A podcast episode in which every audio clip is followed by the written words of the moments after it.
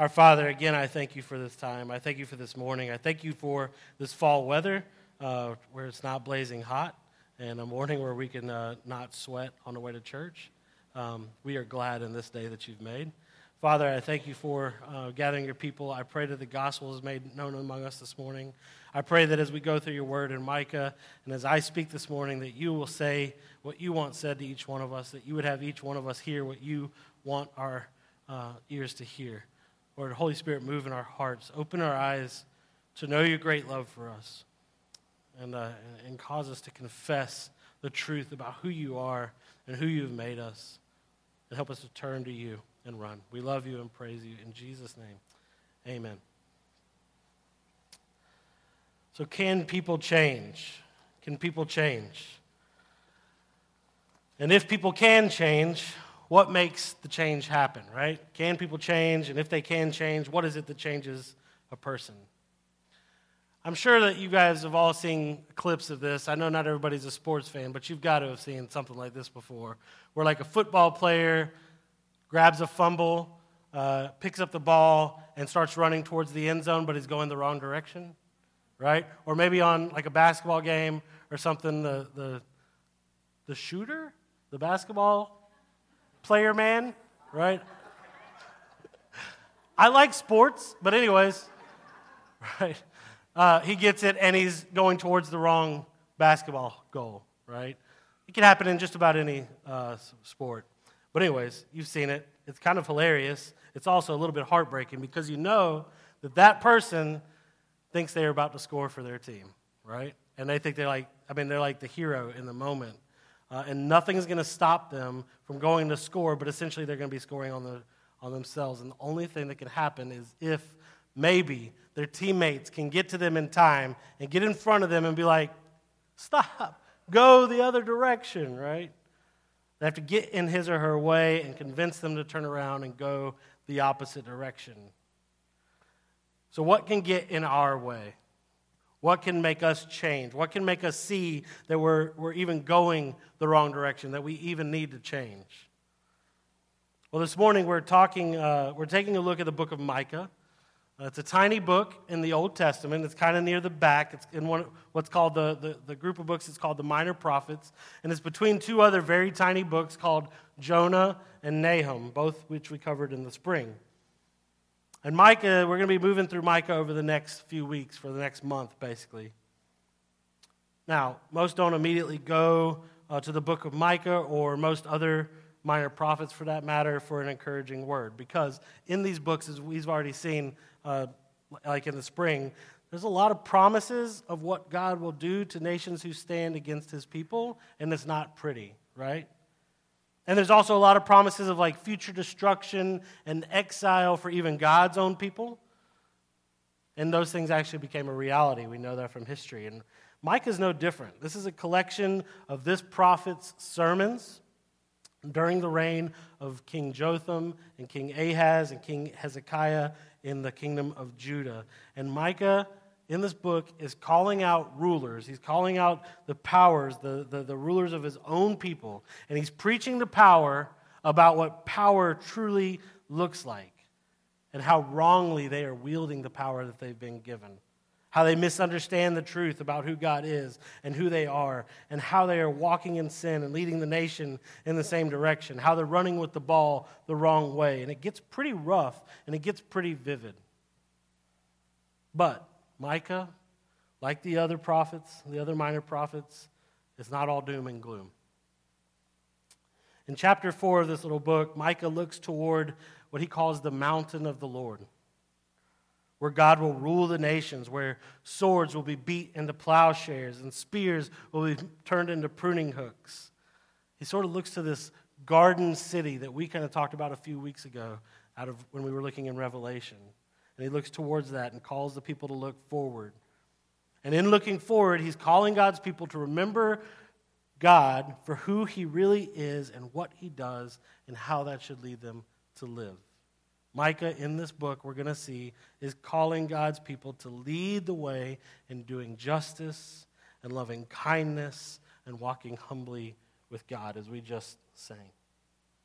He's calling them to be that people, to lead the way in, the, in this in doing justice and loving mercy and walking humbly with God. And he's assuring them that God will deliver on his future promises as they remember his proven faithfulness and his steadfast love from their own history. And we've been talking about this too over uh, the last few weeks in our last uh, series. And while there's a lot different about like our context today in the United States of America in Augusta, Georgia, versus the time of Micah, I think there's also much of what Micah says that we still need to hear and we still need to act on, even at Redemption Church. Namely, this truth that we need to hear is that the church, God's people, should be leading the way in justice and mercy and compassion and kindness as we walk humbly with our God. We kind of said this last week. We said it in a different way. We said we want to make the real Jesus known by being honest about our failures, loving the way that He loves, serving the city for the good of all, and inviting everybody into the family of God. We want to make the real Jesus known. But to live the way that we should live, we got to be transformed. We need to be transformed. We need to be changed. We need the good news of how God has proven who He really is in the person and work of Jesus to get in our way. We need the gospel to get us to get in our way and to show us where we are running in the wrong direction and convince us to turn around and run the right direction. We need the gospel. We need the gospel to reveal the ways in which we are failing to believe the truth about who God is and what He does and who that makes us. And we need the gospel to open our eyes to see our failures so we can see our sin and we can see our inability to do what only God can do. Now, I already said it, but over this past year, we've made our way through several of the minor prophets. We started with Jonah, uh, then we went to Amos, then we did Hosea, and then we did Nahum. We did all those in the spring, and then over the summer we took a break and did First John because, well, these books are really good, but they're also really heavy, and you got to come up for air, right? But the plan is to go through all of the minor prophets uh, as we go through the end of next year, and we'll have more breaks along the way because it's just too much. Uh, and I, I just want to tell you why we're doing that this morning. Why are we going through the minor prophets? Or we're spending a lot of time in the minor prophets for, prophets for a couple reasons, but foremost, it's because they're the most unfamiliar books of the Bible for most Christians, I think. And honestly, they can be a little challenging to get through and to find good news in. Like I said, there's some dark, heavy stuff there. But what we really want for us at Redemption Church is to be a people who are fluent in the gospel, meaning like we could spot the good news of Jesus Christ and we can articulate the good news of Jesus Christ. Uh, of who God is and what He does and, and, and what that makes us, we can spot it and articulate it just about anywhere. And we especially want us to be able to harvest the good news of Jesus from all of Scripture. And we want you to be able to recognize and apply the good news in all of life with one another. And so, as we go through the minor prophets, it's a good practice for us as a church. This is a hard place, maybe, to harvest the gospel. So, if you can harvest the gospel here, then the idea is that you'll be able to harvest it anywhere in the scripture. It's just good practice. In the spring, like I said, we preached through it, but I really want us to start working through this stuff together in the fall. And as we make our way through Micah, I really want you to start reading it with one another. I want you to start reading Micah together over the next few weeks and practice asking four questions of the scripture as you go. And this is what we're going to talk about this morning. Practice asking four questions of the scripture. We've put them in front of you for, for some time on the bulletins. They're on there this morning.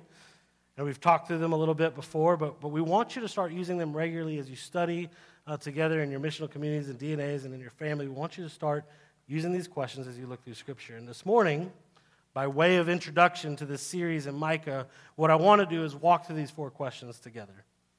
And I want us to see how powerful they can be in allowing God's word to like get in our way and transform our lives and help us to turn, help us to change.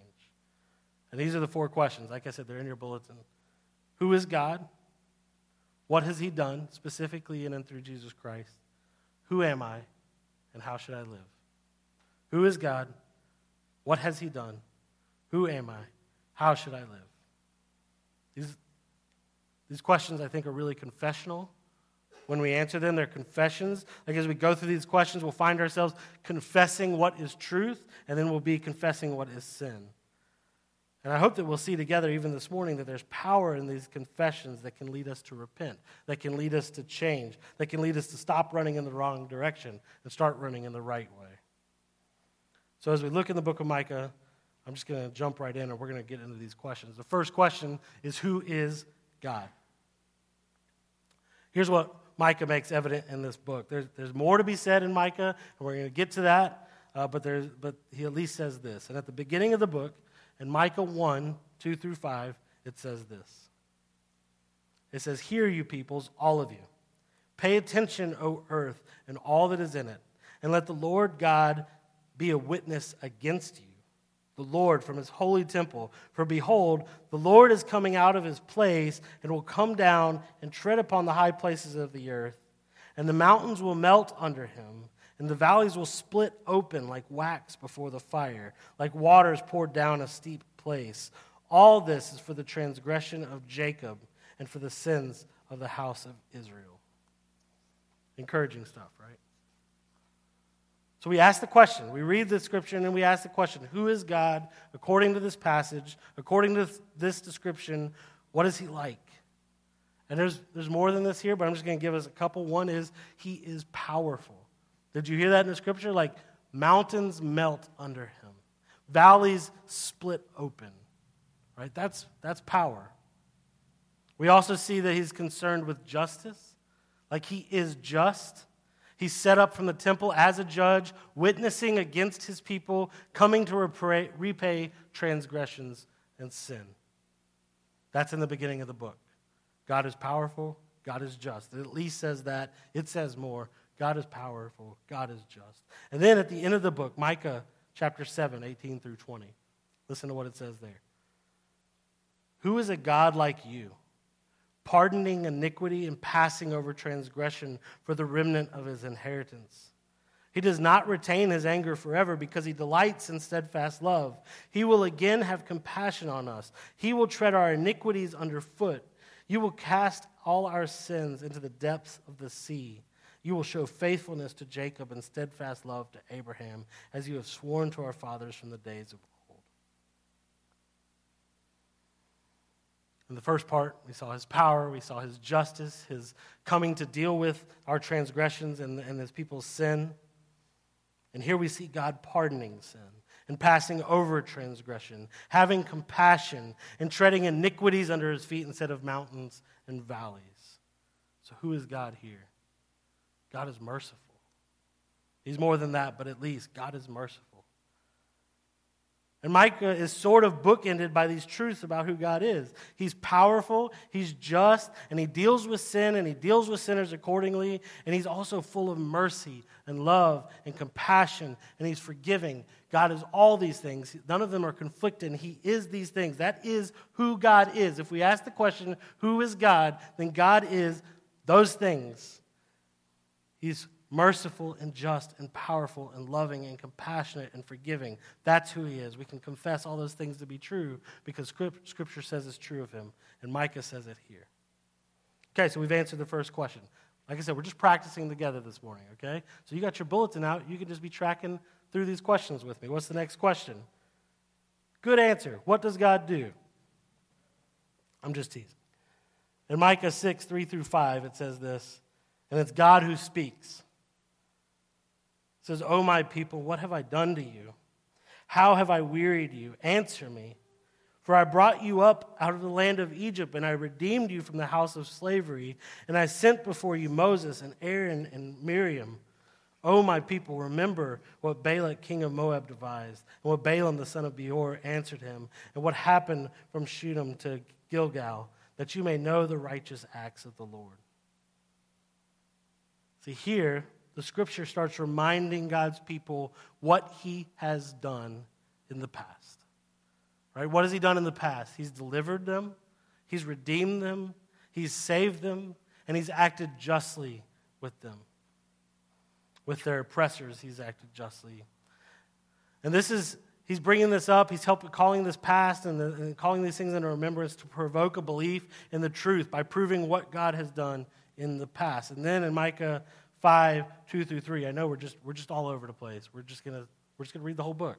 Uh, Micah 5, 2 through 3, now Micah looks forward. He just looked past, in the back, in, uh, in, uh, in the past, to see what God has done. And now he looks forward to see what God has promised to still do. He says, But you, O Bethlehem Ephrathah, you are too little to be among the clans of Judah. From you shall come forth for me one who is to be the ruler in Israel, whose coming forth is from old, from ancient days. Therefore, he shall give them up until the time when she who is in labor has given birth. Then the rest of his brothers shall return to the people of Israel. Did Micah know uh, the fullness of what was to come in and through Jesus, who was to be born in Bethlehem? Probably not. But he did have a promise, right? He did have a promise. And he knew God's promises to those who came before him, to King David, who came from Bethlehem, right? And this prophecy is like a reminder that the God who made them a people, the God who redeemed them, the God who made them a nation and more, had also promised King David that his heir would sit on the throne forever. So, this is a prophecy of future hope. It says, God is still at work. He isn't done. He is faithful and He is just and He is powerful enough to deliver on His promises. So, if we're asking what God does and we're looking to the future, delivering on His promises is what God does. And this bit of prophecy here, I mean, it points directly to Jesus, right? Who we know did more than just rescue people from Egypt that was just a foreshadowing of things to come. Because through his death and resurrection, he demonstrated God's power to save people from the grip of death by defeating death himself. He, he did justly by dealing with sin, paying its wages with his own life, and he showed mercy. He stepped down from heaven to make a way for us who had no mercy, and he showed us ultimate mercy. So, what does God do? That's the second question. What does God do? He works powerfully to do justice and to show mercy. At very least, he does that. It's all here in Micah. God is powerful, he's just, he's merciful, and he acts accordingly. And in Jesus, who is pointed to in Micah and throughout all of Scripture, anywhere you look, he's pointed to. It's all proven to be true. So, third question. Now we ask this of the Scripture Who are we? Who are we? We just read Micah 6, 3 through 5 a minute ago, but if we just go back to 6, 3 and just see what it says, it just starts out and says, Oh, my people, what have I done to you? You see it? You see what God says? Oh, my people. That's how God identifies this people. The people he's reproving throughout the book are the same people he delivered, the same people who he has saved, the same people he's made promises to save in the future. And he's called them his own, and that's who they are. He's reproving them, and he's still calling them his people. It's like we talked about last week. He made them a people. They are called by God for a purpose to make him known in all the earth. And it's a different time, it's a different day, it's a different place for us today. But, but God's people, right? But we are God's people, and God's people are not a nation. It's not like it's not, it's not like that. It's not like it was in Israel or in Judah. It's, it's not like the U.S. or any other country is God's people. No, like God, through the work of Jesus, has made a way for the salvation of many from all over to come and to be called his own. If we are saved, we are his people. We are his. We are his family. We are his beloved children, as we read last a uh, couple weeks ago in First John. This is the truth then. That's what we confess about who we really are when we read this scripture. We are his people. So if that's who we are, the last question is how then should we live? How should we live? That's the last question. And I think Micah answers it very succinctly and clearly in chapter 6, verse 8. It just says, Has he has told you, O man, what is good and what does the Lord require of you but to do justice, to love kindness, and to walk humbly with your God? How should we live? We should lead the way in bringing justice and, and, and, and mercy to bear as we walk with our God and make him known because that's what he's really like. That's what, how we should live in light of who he is and what he's done and who he's made us. That's how we should live. Now, all that's very quick and it's just kind of jumping all over Micah. I know. It's a very like high up kind of aerial view of Micah. We haven't dissected the whole thing, but I want you to see that in answering those questions we are confessing what the scripture says is truth. That's what I really want us to get at this morning as we practice this. I just want to see I want us to see that as we answer those questions we're confessing what the scripture says is truth and there's power in the confession of the truth of the scripture. And I also want you to see that there's power in our confession of sin. Like Micah's purpose in preaching these sermons is to do both of those things, right? To confess uh, the truth of who God is and what he does and who we are, and then to confess and proclaim our sin.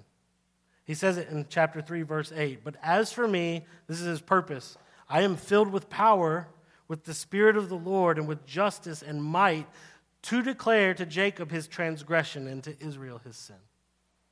His purpose in, this, uh, in, in these sermons is to declare to God's people their sins.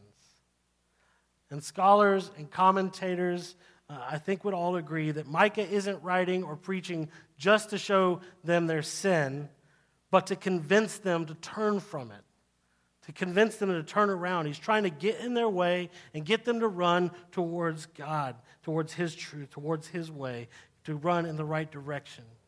And to turn or to repent, people must first become aware of the truth and the reality of their sin and confess. So, when we kind of get to the bottom of it, when we've gone through those, those four questions and we finally get to the bottom of it and we've identified how we uh, should live, then we should look for the gap between how we actually live versus how we should live when rooted in the truth. So we just ask this question. I'm going to practice this with you. Ask this question How do we actually live? Like we should be leading the way and, and doing justice and in loving mercy and walking humbly with our God, but, but how do we actually live?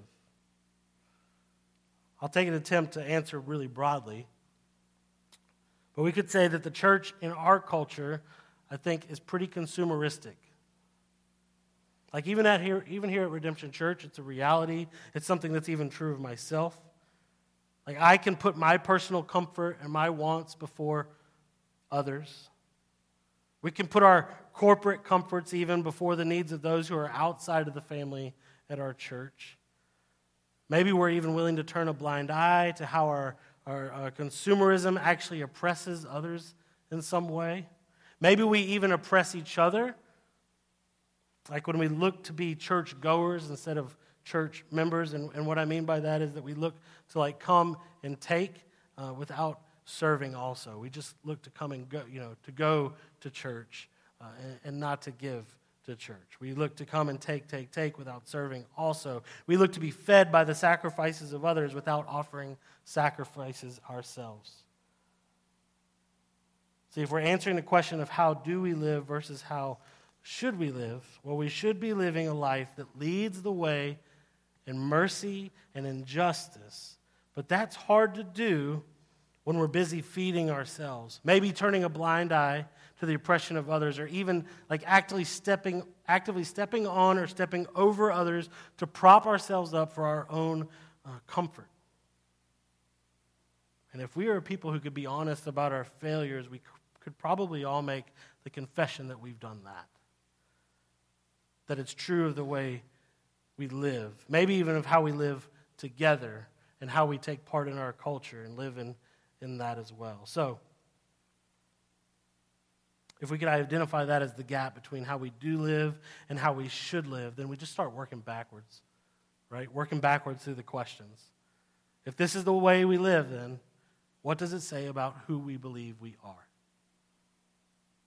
In Micah 3:11, the prophet makes a powerful indictment. Speaking of Judah, he says, "Its heads, like its its rulers, its leaders, give judgment for a bribe." Its priests teach for a price. Its prophets practice divination for money. Yet they lean on the Lord and say, Is not the Lord in our midst? In the midst of us? No disaster shall come upon us. Is not the Lord in the midst of us? No disaster shall come upon us. In other words, they step on others, they prop themselves up in unjust ways, and they presume on God because of who they think they are. They are proud of themselves. They think they've got God on their side, almost like they could even weaponize God. God is in their midst for their power, God is in their midst for their comfort. They think themselves powerful, important, entitled, and I think invincible. And I think that maybe it rings true for us. Like, do we prop ourselves up above others in unjust ways, believing that being God's people makes us important or entitled and powerful and somewhat invincible? Perhaps that could be our confession as well, even though it sounds wrong, right? There could be something true about it. The scripture says that we are God's people, we are his people. But we could actually be believing that God is ours and that we are invincible. So let's keep working it backwards, practicing together. If that's what we're believing about who we are, then what do we actually believe God has done? Well, if that's us, then we believe God serves us, right? Like that maybe He exists to serve us, is what I mean. Like he grants us wishes. He makes sure that we have a nice life and a nice afterlife. And maybe if we're totally honest, we could confess that we believe that he hasn't done so much for us as we've done for him. I know it sounds awful, right? But we could we could kind of believe that deep down. Like, we haven't done, he hasn't done that much for us. We've done a lot for him. Like, if we didn't give our tithes and our offerings to the church, if we didn't put forth an effort to keep him around and to go to church on Sundays, then we could probably make it on our own and people wouldn't even know about him. It sounds kind of bad, but it, it's okay. Like, we can confess that we believe nasty, crazy things like this deep down. The good news in our confession of the truth that we already have gone through gives us the ability to confess our failures and our sin. It's supposed to open our eyes to our running in the wrong direction so that we can see it. So if God serves us, we work it back to the first question Who is He? Who is God? What do we really believe about who He is? You know, my kids have been watching Aladdin I went on ahead and bought the combo package and got both movies on the Apple TV. So I've been watching a lot of like the Robin Williams genie and the Will Smith genie. We'll talk about that later about who's better. but I can't help but see like that blue genie pop out of the lamp announcing his presence like genie of the lamp, you know what I'm talking about? And then he like explains the rules and, and how he's going to grant three wishes, but only three wishes, and how he himself is actually captive to the master of the lamp. And the only way he can be set free is if the master wishes him free. I can't help but see that and think maybe that's who we believe God really is. Like he's a genie of the lamp, the most powerful being in the world, but not more powerful than us his masters. And maybe we think he's partial. Like he's not really concerned with justice for all, he's concerned about his master and what they want and what makes them comfortable. And he's really not that concerned with sin. It can't be. He's more concerned with forgiveness. It makes him a little weak. Maybe he's a little needy. God is weak. God is needy. God is my servant. Like, do you feel that in your gut? Like, that's wrong, right? Like, when I say it, it's wrong. But also, we know that we, we've got to know that we've kind of believed that kind of stuff at a heart level. That's why we live the way we live. That's why there's a gap at the other end of this thing is because we believe wrongly about who God is. and we're just not awakened to it. We're running the wrong direction. That's the power in confessing the reality of our sinful hearts and beliefs, because as soon as we say it out loud in comparison with what we confess to believe is true, that He's powerful, that He's just, that He's merciful, it exposes how far we've drifted from the truth when we're actually saying, man, God is weak and needy, and He's my servant. There's power in confessing and being honest about our failures because it exposes our own weakness and our actual need for the truth of it all.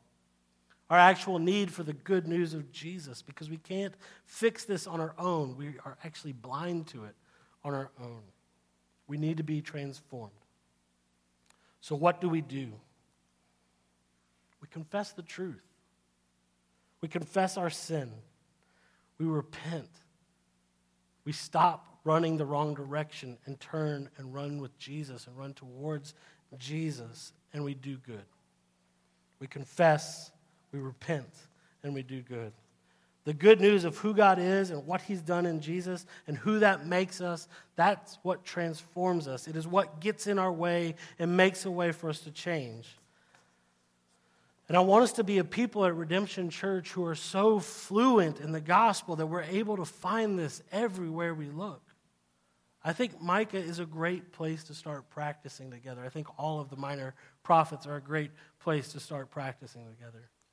So, over the next few weeks, we can and we will see the gospel throughout this book as we ask these questions together and we confess the truth and we confess our sin together. The, the book as a whole, the call of the book is to confess, repent, and do good.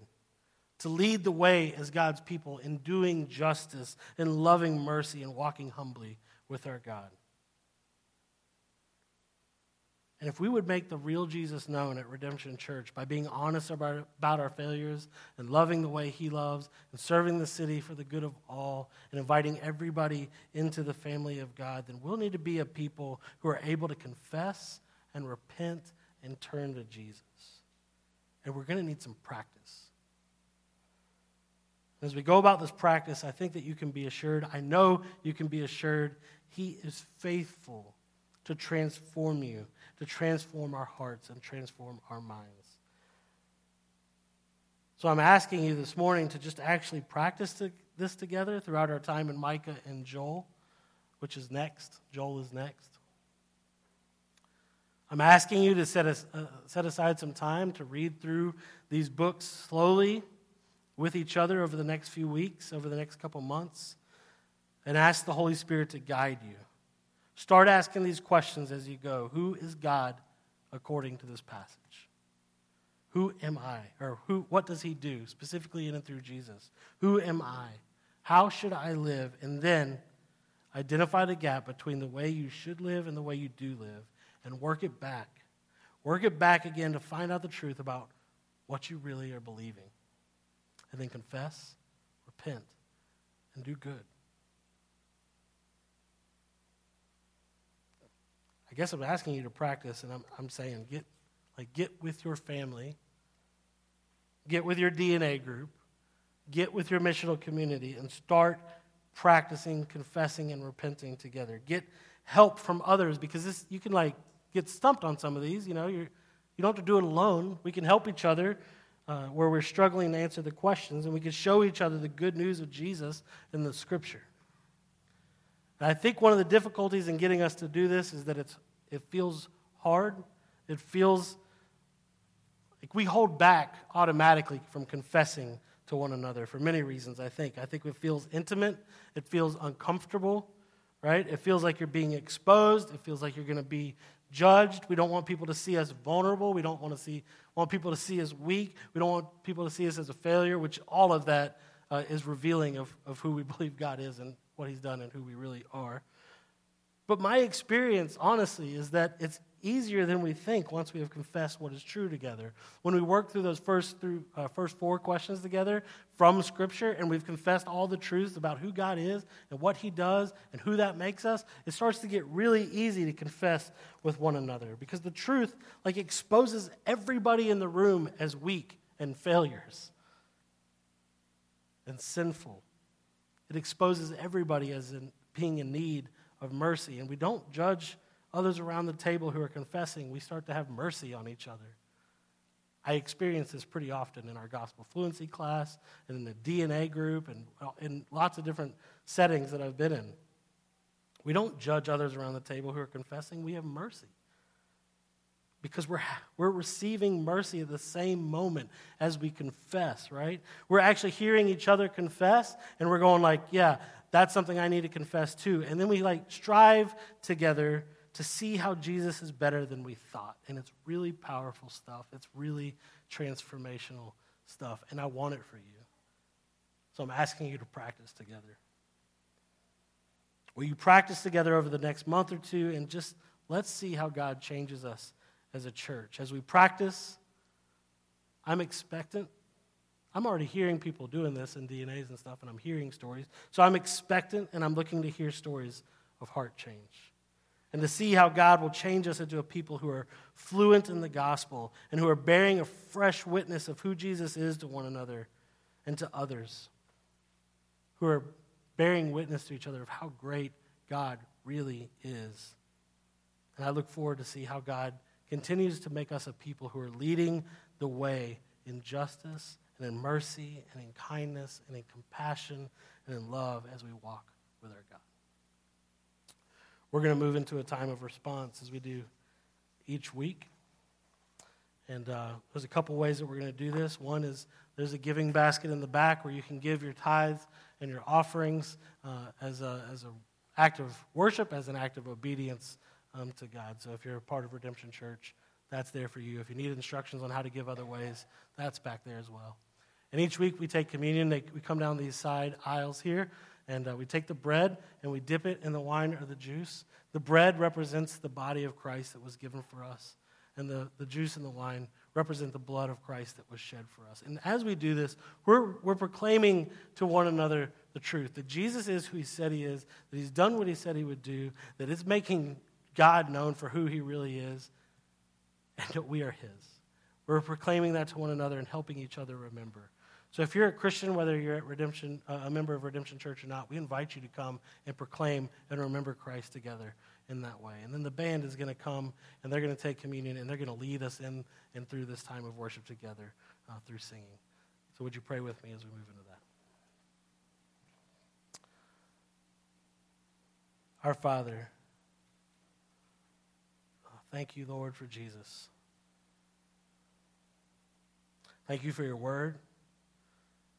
Thank you that you're making Christ known in all of Scripture and that in Christ you're making yourself known to us, that He's the image of the invisible God, that through Him we can know who you really are. We can know what you've done and who you've made us. God, get in our way. Like, get the Holy Spirit in our way. Move our hearts so we can see the truth of your great love for us. Help us to see where we failed, where we're weak, where we're in sin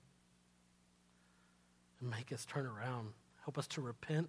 Help us to have courage and faith, knowing that you are good and loving and that you're going to take care of us as we turn to you and run towards Jesus Christ. That it'll be good for us and that it'll be good for the people around us and it'll be good for our city and it'll be good for the whole world. And in all of it, it'll glorify your name. Help us as we study your scripture together. Help us as we ask these questions to, to, to see the truth about who you are and who we are as your people.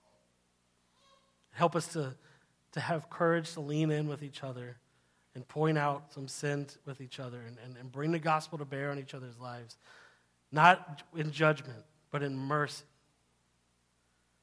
Lord, help us be a people who are just where it's evident that we are striving together for the faith of the gospel. I pray all these things in Jesus' name. Amen.